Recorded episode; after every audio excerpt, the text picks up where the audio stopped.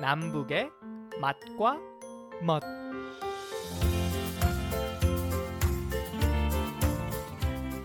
안녕하세요. 남북의 맛과 멋 양윤정입니다.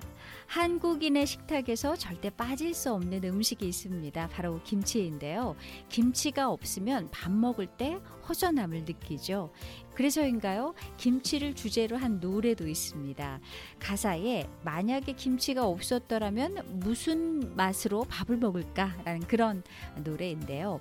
김치는 이제 이렇게 우리 식탁에 없어서는 안 될 대표적인 음식이 됐습니다. 남북의 맛과 멋, 오늘 김치 이야기 해보겠습니다. 오늘도 통일은 밥상에서부터 라는 마음으로 요리하는 전통 요리명인 탈북민 장유빈 셰프와 함께합니다. 셰프님 안녕하세요. 예, 안녕하세요. 네, 오늘 김치 이야기 해주신다고요. 예. 네, 김치는 이제 사실 매일 우리 식탁에서 접하는 음식이라 뭐 대수롭지 않은 음식 이렇게 뭐 생각이 들었는데 생각을 해보니까 김치가 없는 식탁 저도 상상하기 싫거든요. 네, 이렇게 우리에게 이제 중요한 김치인데 그 김치는 언제부터 생겨나기 시작을 했나요? 아, 그 최초 기록은 약 3,000년 전으로 올라가요. 아, 굉장히 오래됐군요. 예. 옛 무는 시경에 보면 오일을 깎아서 채소 절임이라게 되면 절을 만들었다는 기록이 있다고 하고요. 네. 절하는 거는 한자로 채소 절임을 절을 쓰는 것을 보아 김치 원형으로 추정된다고 하네요. 아, 그렇군요. 그렇다면은 김치는 언제부터 먹기 시작을 했을까요? 김치는 일본의 기록을 보면 삼국시대 이전 그 상고시대부터 먹었을 것으로 추정하고 있고요. 임진왜란 이후가 되면서 일본을 통해 고추가 들어오기 시작하면서 지금 붉은 김치가 생겨나게 됐고 양념을 지방마다 다르지만 어느 지방은 어떤 야채가 들어가고 어떤 재료가 들어가고 이런 문화가 시작된 것 같아요. 김치 종류가 굉장히 많잖아요. 도대체 몇 가지가 되나요? 예, 진짜 정말 많습니다. 그 남한 가정에서 담가 먹는 김치류는 모두 합쳐 무려 300여 종이 넘는 것으로 알려졌더라고요. 300여 종이요? 예. 30여 종이 아니라 300여 종이요? 예. 엄청 많네요. 예. 제가 사실 뭐 김치를 담가서 먹기는 하는데 한 뭐 두세 가지, 서너 가지 정도거든요. 뭐 배추김치, 총각김치, 그렇죠. 깍두기, 뭐 물김치, 뭐 오이소박이, 뭐 가끔 이 정도인데 지금 위에서 이야기하신 거는 그건 대부분 일반 가정에서도 보통 해먹는 김치죠. 네. 그래도 더 그거보다 이거보다 몇 가지는 더 있죠. 이제 북한도 이제 뭐 김치는 뭐 당연히 다들 만들어서 해서 먹을 텐데, 근데 먼저 남한의 김치 종류부터 그러면 한번 알아볼게요. 지방별로 김치가 또 다르다고요? 예, 지방별로가 엄청 다르더라고요. 그 경기, 강원도, 충북, 충남, 전남, 전북, 경북, 경남 김치가 다 다릅니다. 담그는 양념도 다르고 양념이 다르다 보니까 물론 맛도 천차만별이더라고요. 다 드셔보셨어요, 우리 셰프님은? 그 지방별로. 아, 제가 그 세계 김치 축제에 제가 해마다 몇 번 나갔어요. 아, 네. 예, 근데 그게 열리는데 거기 나가 전시도 하고 했는데 아유, 너무 많아요. 너무 많고 네. 먹어도 봤는데 일단은 맛이 다 달라요. 다 달라요? 예, 손맛도 다르겠지만 지방별 맛이 다 달라요.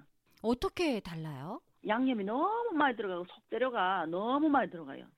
그러니까 이게 김치인가? 김치 아삭함간가 본연의 그 맛을 먹어야 되는데 김치 맛인지 양념 맛인지 분간을 하고 있어요. 네. 근데 이제 북한에서 오신 분들 우리 뭐 셰프님도 가끔가다 말씀을 하시는데 남한은 진짜 양념 맛으로 먹고 북한은 그 재료의 본연의 맛을 먹어서 뭐 담백하다 이렇게 항상 말씀을 하시잖아요. 그게 이제 양념이 적게 들어가고 많이 들어가고 그 차이인 거네요.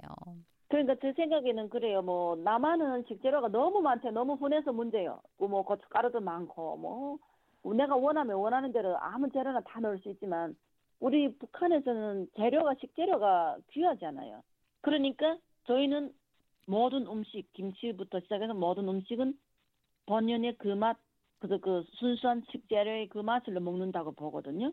네. 근데 한국은 재료가 너무 흔하니까 몸에 좋다는 건 다 넣다 보니까 그런 현상이 일어나는 것 같아요. 지방별로 이제 김치 특징이나 이제 맛이 다르다고 했는데, 근데 왜 그럴까요? 그 지역이 재배 작물 있잖아요. 재배 작물에 따라 사용하는 재료가 다르기 때문이고요. 네. 또 기온 차이로 해가지고 추운 지방일수록 염도가 낮고 담백한 양념을 사용하면 반면에 따뜻한 곳은 특히 남쪽으로 내려가면 갈수록 염도가 높고 젓갈을 많이 사용하더라고요. 아, 그렇군요.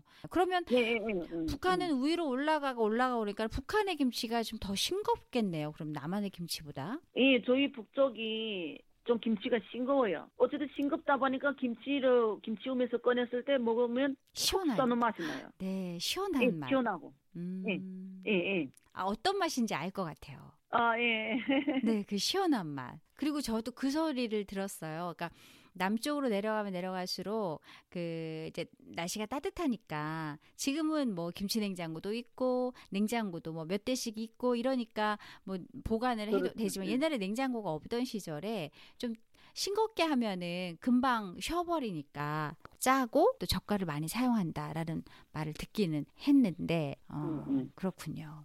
그렇다면 지방별로는 이제 양념 맛이 어떻게 다른지 좀 말씀을 좀 해주시겠어요? 먼저 전라도 김치 좀 말씀해 주세요. 예, 전라도 김치는 그 날씨가 따뜻해가지고 김치가 빨리 시는 것을 방지하기 위해 그 고춧가루와 젓갈을 많이 사용하고 맵고 짭니다. 아, 그리고 또 경상도는 풍부한 해산물을 이용해 김치를 담그고 역시 거기도 날씨가 따뜻해 전라도와 같이 맵고 짠데 적국으로 같이 속젓을 넣어 시원한 맛이 또 나고요. 해산물이 들어가니까. 예, 그렇죠. 맞아요. 해산물 들어가니까. 네. 충청도는 내륙 지역이어서 젓갈보다는 소금을 많이 사용하고 다양한 농산물을 이용해 소박하고 투박해서 비교적 담백한 맛을 내고 적은 양념으로 맛을 내 은은한 맛이 우러나는 게 특징이고.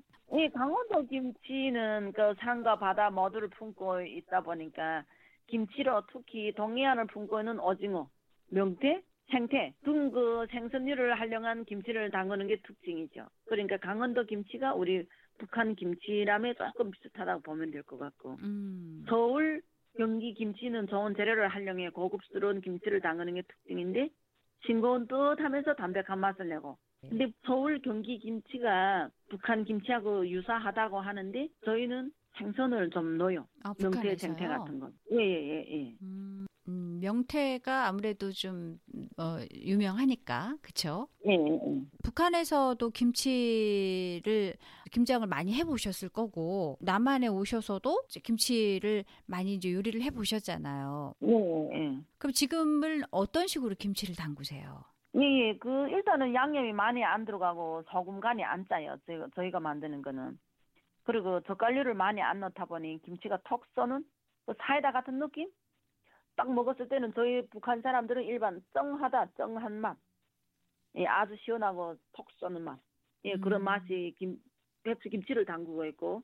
이제 셰프님은 김치를 북한식으로 담궈서 드시는 거네요. 그렇죠. 그렇게 담다 보면 되죠. 그럼 김치 판매도 하세요? 아, 가을에는 해요. 예, 가을에는 김치, 명태 깍두기 이런 걸 판매를 해요. 근데 지금은 또 안 하고. 아, 그럼 남한 사람들의 반응은 어때요? 우리 셰프님 만든 김치를 먹어보고. 오, 시원하다. 오, 시원하네. 담백하네. 이렇게 말을 해요. 한국 거는 양념이 너무 많지? 이렇게 본인들끼리도 이야기해요. 아, 그래요? 예, 근데 북한도 양념이나 재료가 흔했으면 그렇게 했을 거예요. 없었으니까. 그렇게 하고. 아, 이게 그런 문화구나 하고 받아들여 그런 거지. 옛날부터 그랬으면 똑같을 거예요.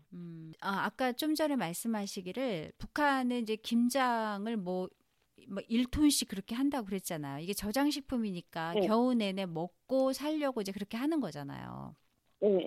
남한은 사실 이제 뭐 김치가 이제 겨울 저장식품 이런 의미보다는 왜냐면 봄, 여름, 가을, 겨울 사시사철 배추도 다 나오고 비닐하우스 재배나 뭐 이런 걸로 그렇죠. 그래서 이제 김장이라는 의미가 사실은 없어요. 맞아요. 네, 북한은 냉장고가 없잖아요.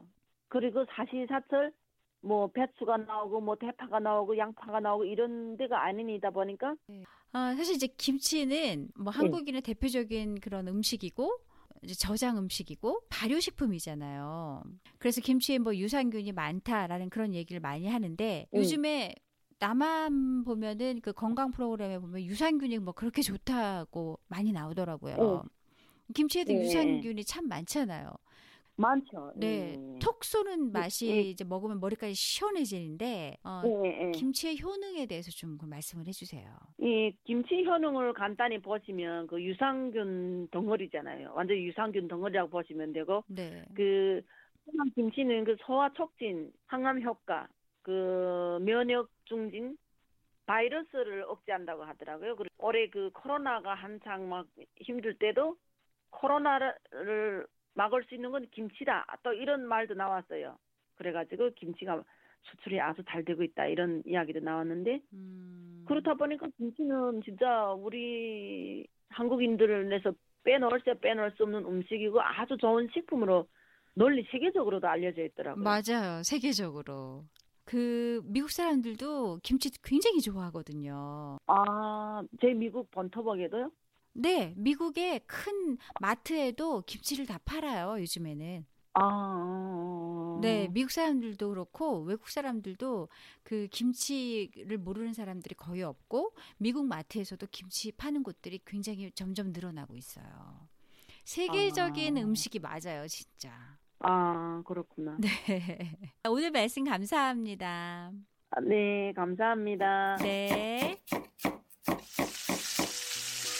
가장 한국적인 것이 가장 세계적인 것이다 라는 말이 있는데요. 김치가 그런 것 같습니다. 대표 K푸드, 코리안 음식, 김치. 오늘도 전 세계인들 속에 점점 퍼져가고 있습니다. 김치의 자부심을 더 가져봐야겠습니다. 남북의 맛과 멋 오늘 여기까지입니다. 양윤종입니다.